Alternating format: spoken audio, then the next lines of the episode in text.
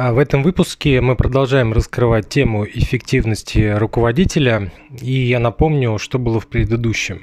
Мы говорили с вами о формуле 4C, а, которая обозначает четыре компонента, а, от которых зависит, собственно говоря, насколько эффективен руководитель. Первый компонент – это был уровень навыков. И мы говорили о том, что этот компонент можно развивать с помощью тренингов, в конце концов, практической деятельности и, в общем-то, за достаточно короткий период. Второй компонент – это вовлеченность а, желание работать в конкретной компании, заниматься конкретной деятельностью, и этот компонент также можно так или иначе настраивать. Третий компонент уже сложнее. Это контроль за собственными деструкторами, ну, такими как, например, э, эмоциональные срывы, агрессия, упертость э, и так далее, вот, что присуще руководителю, с этим сложнее. То есть здесь уже может понадобиться помощь э, психолога, но тем не менее вопрос регулируемый. И четвертый компонент C4 – это был компонент управленческий масштаб. И вот сегодня я хочу остановиться именно на этой теме. Почему? Потому что это та категория, которая развивается сложнее всего и дольше всего. И в сегодняшнем выпуске я хочу показать, чем отличаются люди или мышление людей разного управленческого масштаба, а вы, соответственно, сможете применить это на себя, либо на вот тех наемных руководителей, которых вы э, приглашаете управлять, руководить компанией или какими-то ее функциями. Также я напомню, что в прошлый раз я просил вас задуматься о том, чем отличается мышление ребенка и взрослого. Вот как раз на эту тему, на этот вопрос мы продолжаем э, сегодняшний диалог. А, дело в том, что э, это сравнение ребенка и взрослого как раз было приведено, чтобы сравнить два, ну, две полярности управленческого масштаба. То есть самый вот базовый и управленческий масштаб более высокого уровня. А, управленческий масштаб – это сложная категория, которая включает в себя несколько компонентов. Это то, а, чем, какими категориями мыслит руководитель, и как он связывает элементы между ними. То есть, ну, может быть, там какая-то очень прямолинейная логика – конкретное, а, и человек мыслит категориями предметов, которые можно условно пощупать, потрогать, а есть люди, которые мыслят, например, абстракциями типа там, миссия, ценности компании, ну и так далее. Попозже чуть раскрою подробнее. Второе. Как он воспринимает себя по отношению к этим категориям, как он видит свою роль, а, вот находясь на той позиции, которую он занимает, и а, какой уровень сложности его а, мышления. Четвертый компонент здесь это временной горизонт.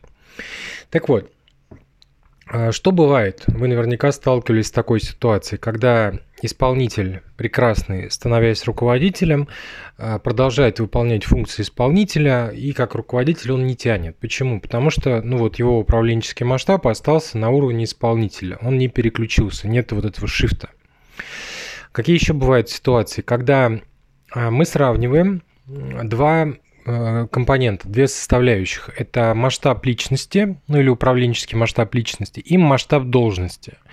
Например, вот как я уже только что рассказывал, если мы ставим человека с масштабом исполнителя на руководящую позицию, то есть должность больше его по масштабу, чем его масштаб, а, человек не справляется. То есть он не выполняет, он неэффективен на своем месте. Есть другая ситуация, когда э, наоборот э, человек начинает заниматься делом, которое меньше, чем, э, ну или должность предполагает меньшую, меньший масштаб, чем масштаб его личности. Тогда у человека нет особого интереса, ему может быть скучно выполнять его, его работу, ну и он там чувствует себя не до конца реализованным. То есть идеально, когда эти две компоненты, масштаб должности и масштаб управленческий или личностный, они совпадают. Теперь давайте посмотрим, чем же они отличаются. А Мы это будем рассматривать в четырех плоскостях. А, чтобы было понятно, вот, э, ну, каждая плоскость или каждый уровень – это как раз уровень, э, на который растет руководитель. А, начинаем мы с уровня исполнителя, базовый уровень. Второй уровень – это условно бригадир или тимлит. То есть это тот, кто вот уже управляет командой, скажем, это такой руководитель среднего звена. А третий уровень – это руководитель а, высшего звена, который отвечает за функцию. функцию, ну, например, руководитель э, финансового департамента или руководитель бухгалтерии или руководитель правового департамента или коммерческого подразделения. И четвертый уровень – это первое лицо, которое, собственно говоря, отвечает за всю компанию. Вот в чем разница между ними – Давайте сейчас разберем подробнее. Первое – это временной горизонт. О чем речь? А, это про то, а, на какой, э, на какую длительность или событие какой, или перспективу событий какой длительности способен удерживать сознание и учитывать вот эту конкретную временную перспективу э, конкретный человек, принимая самостоятельное решение сегодня. То есть это не просто способность сказать, да, вот там мы через 50 лет все будем жить там где-нибудь на орбите. Это может сказать все что угодно. А это именно способность планировать из точки здесь сейчас в будущее, удерживать вот это вот в своем сознании э, при планировании, при дальнейших действиях. Причем это вопрос э, именно вот привычный, то есть какими категориями временными мыслит человек руководитель. Так вот, исполнитель мыслит в категориях один день, три месяца, ну, проще говоря, вот эта жизнь здесь сейчас, работа здесь сейчас. решаем сиюминутные какие-то вопросы, сиюминутные проблемы. Ну или там вот близлежащие. руководитель среднего звена, напомню, тимлид, бригадир, управляющий командой уже от трех месяцев до одного года. Руководитель функции от одного до двух лет. И первое лицо от двух лет до пяти, ну, среднестатистически. А если речь идет о какой-то крупной компании, э, то там можно доходить до, до 50 лет. Так вот, а, вот эти, э, эта категория, временной горизонт, это опять же то, чему нельзя научиться.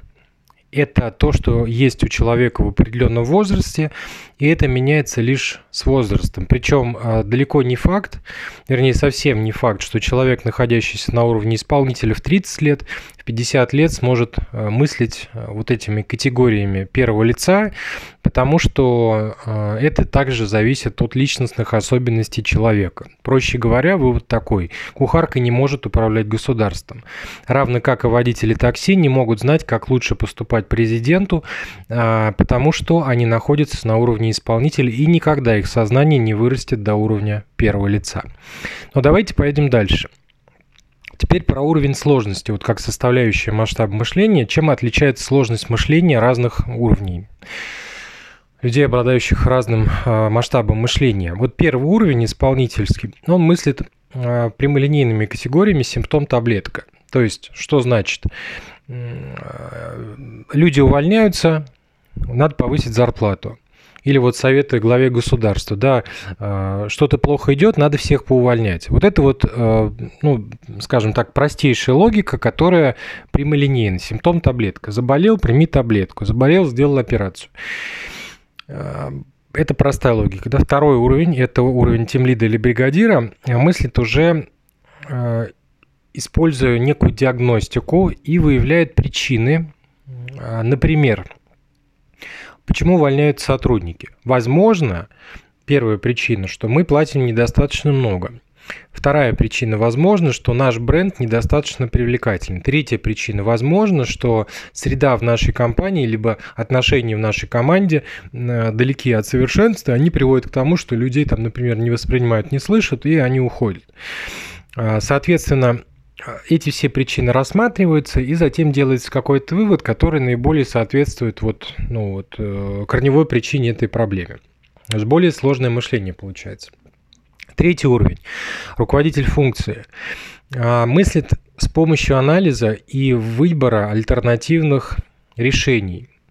Например, а, если мы а, изменим систему мотивации в компании, то это может привести к, привести к таким-то последствиям. Например, финансово мы будем нести больше затраты, э, но с точки зрения вот нашего HR-бренда и, атмосферы в коллективе мы будем иметь э, гораздо больше преференций, что в свою очередь позволит нам привлекать лучших специалистов, что в свою очередь позволит нам э, там, выигрывать более сложные процессы и реализовывать более сложные задачи, которые будут приносить нам больше денег, например.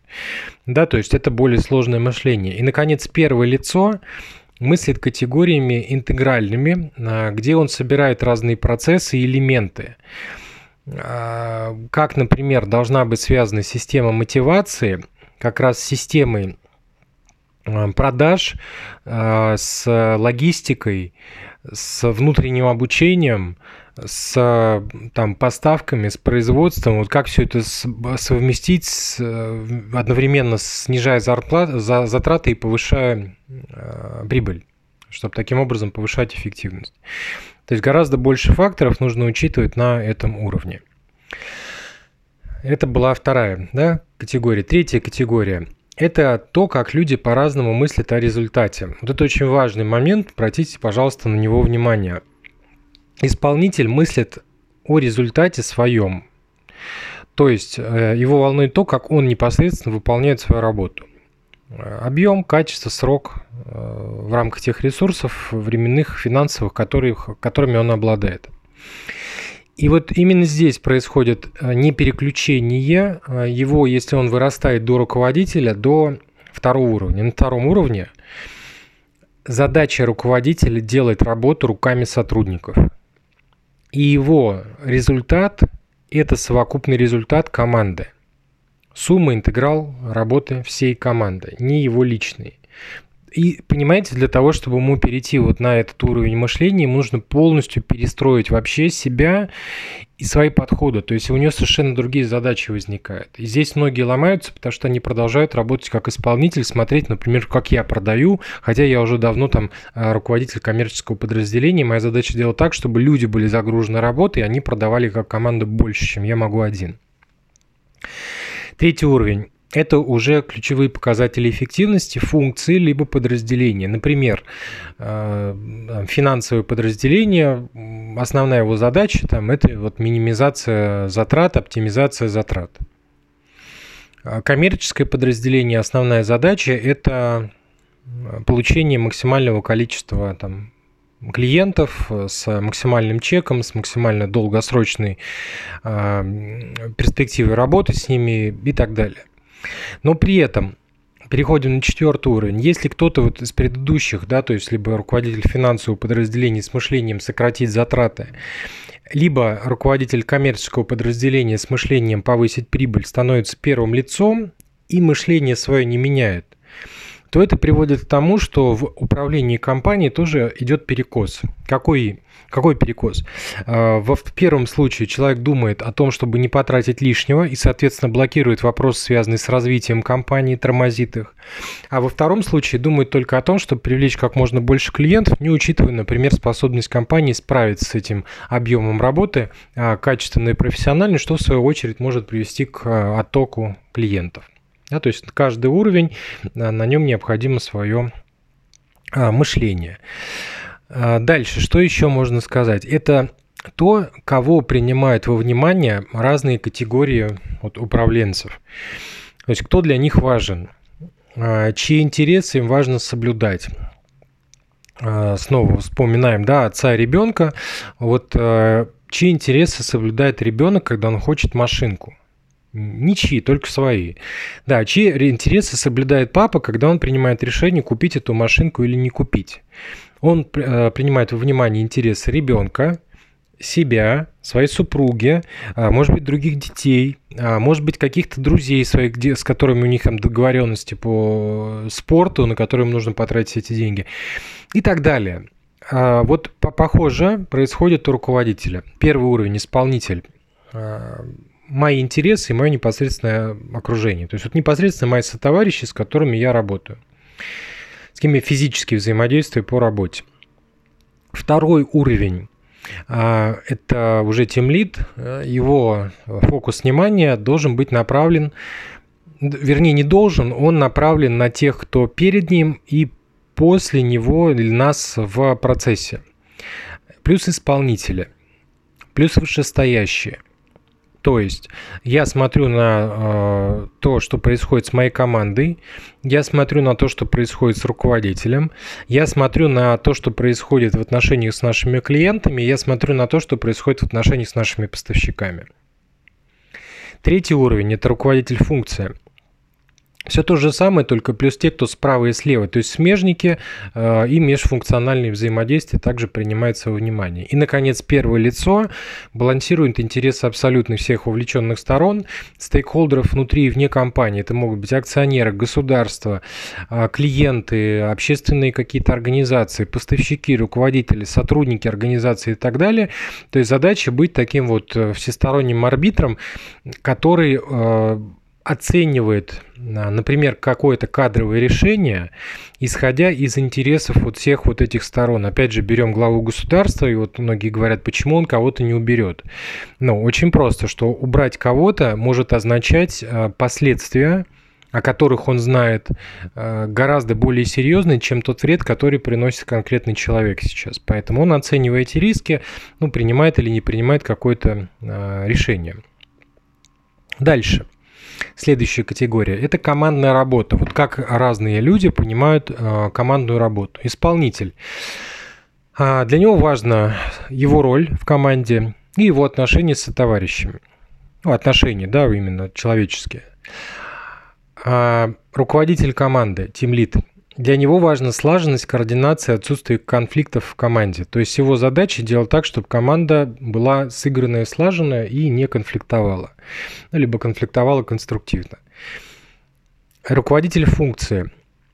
Его задача управлять командой тим-лидов. То есть командой middle менеджеров, которые э, входят в его вот этот функциональный колодец – и организовывать кроссфункциональную коммуникацию, э, координацию. И, наконец, первое лицо – это вот управление всем оркестром, интеграция внутренних, внешних частей бизнеса и устранение системных противоречий, концентрация талантов в компании.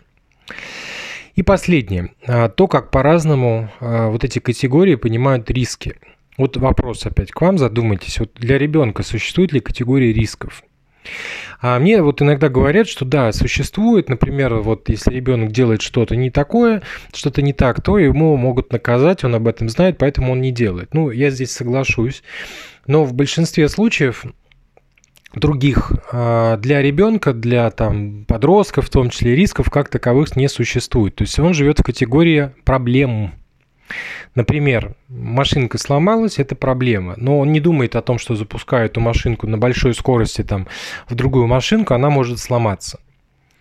Или, э, ну, понятно, да, то есть он делает какое-то действие, какой-то поступок, он не просчитывает вот варианты, которые могут последовать за этим. Так вот, э, уровень исполнителя, мышление исполнителя, э, оно похоже на мышление ребенка. То есть для него категории рисков не существует. Поэтому э, он смотрит на наблюдаемые физически проявленные проблемы. Сломался компьютер, вот его нужно чинить. Там есть какой-то сбой в моем там станке на производстве, вот его нужно чинить. Тимлит э, уже просматривает э, наиболее вероятные события ближайшего будущего, которые могут создавать проблемы в работе команды исполнителей и, соответственно, исправляет, информирует о признаках э, таких э, событий, эскалируя информацию наверх, то есть не решая их самостоятельно, если это не системная проблема, то можно решать самостоятельно, либо эскалирует наверх, если это системная проблема. Третий уровень, руководитель функции – уже оценивает вероятные события среднесрочной перспективы, которые могут создавать проблемы в работе функций – и создает сценарий управления по каждому из наиболее вероятных рисков. И, наконец, первое лицо оценивает весь комплекс внутренних и внешних рисков, в том числе долгосрочных. Ну, то есть представьте, вот сейчас первое лицо, например, какой-нибудь там, э, ну, какой-нибудь крупной компании, да, э, с государственным участием, с участием э, иностранных акционеров, с участием акционеров физических лиц вот сейчас во время пандемии, там вот э, начинающегося экономического кризиса, э, санкций, э, как много рисков нужно просчитывать, планировать деятельность организации. Я напомню, еще и временной горизонт гораздо более длительный, широкий, чем у уровня исполнителя. Вот. Таким образом, вполне нормально, что уровни исполнителей не понимают того, как мыслят уровни первого, уровень первого лица. И ошибкой э, будет, ну, во-первых, нанимать людей на позицию руководителя функции, либо руководителя команды, либо на первое лицо людей с уровнем управленческого масштаба, еще не созревшего э, до нужного вам. Я еще раз подчеркиваю, что этот уровень, он созревает с возрастом. Не с опытом, не с количеством пройденных тренингов, а с опытом, с возрастом. И далеко не каждый человек даже за всю жизнь может вырасти до уровня первого лица.